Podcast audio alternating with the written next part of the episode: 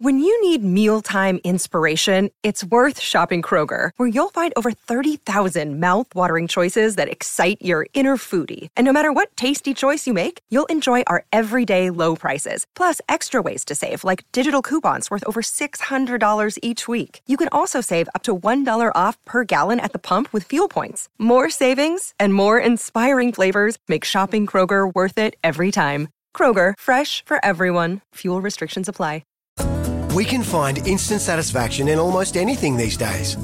Sleepy? Instant coffee. Need to sell your car fast? Car sales, instant offer. That's right, sell your car the instant way and get it done with Australia's most trusted site for cars. Palmerbet on the edge of the box. Oh, it's a straight up screamer! Download our app today and enjoy straight up screamers this FIFA World Cup with great odds, great promos, and same game multi at Palmerbet. Gamble responsibly. For gamblers' help, call 1 800 858 858. Nizzy for breakfast on SENZ. We are 14 minutes away from 9 a.m. We're about to get stuck into the Friday tipple. And uh, to do that, well, we need our classic.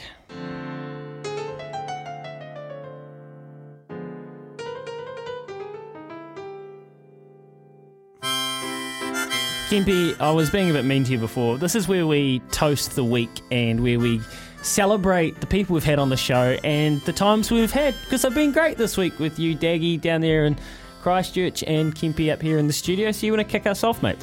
Well, Joseph Parker's once again been making waves around the boxing scene after talk, taking it to Derek Chisora in his last fight. You know, that's right, Joseph Parker, what a legend this week. The former WBO champion is a subject of much speculation surrounding his path to another title, which is sure to be just on the horizon. In the meantime, though, I wonder whether there was anyone in particular he wanted to face next.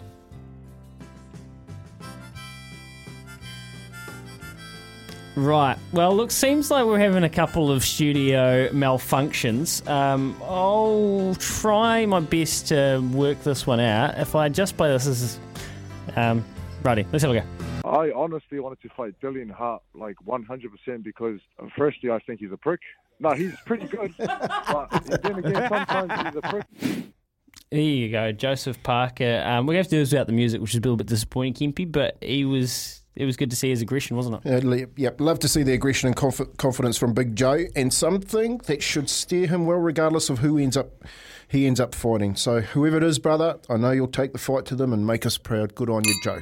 Yeah. Cheers, Joe. Yeah, nice, pete Nice, Joey P. Look forward to seeing him knock out someone very, very shortly. Anyway, from one great chat to another, on Wednesday we spoke to Will Buxton ahead of the new season of Drive to Survive.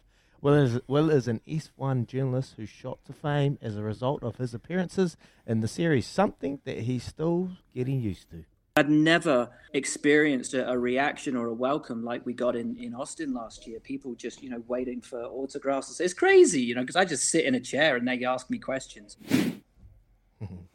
He's an absolute champ. He's living the dream as Will Buxton. And I can say that you do more than just sit in a chair, mate. Will's been a major part of helping people understand the tactics and politics that goes on in F1. I can't, for one, have an. I can, for one. I'm not can for one who enjoyed the sport a lot more after watching the series, and I can't wait to see what's to come, both on the screen and on the track. That is cheers to Will Buxton.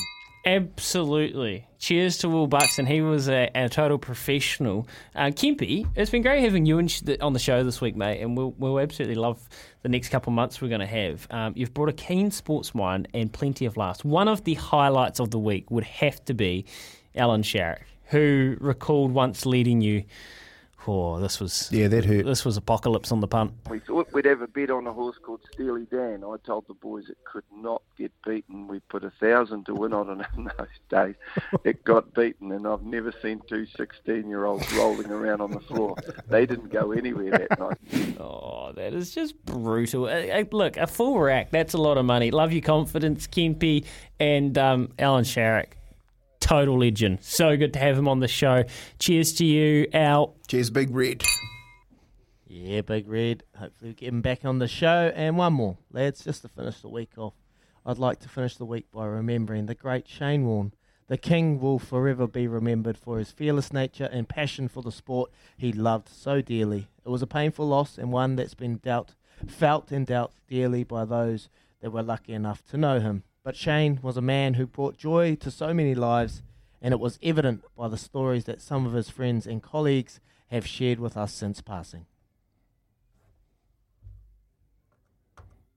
Oh wow! Warney, Warney wasn't playing. Warney was in the dressing room. I said, "Hey, Warney, well, we've got some boys here. Fancy a night out?" And he said, "Mate, always up for a night out." And he walked down, and as he got to the seat, he looked at Joey and went, "No," and went back into the dressing room.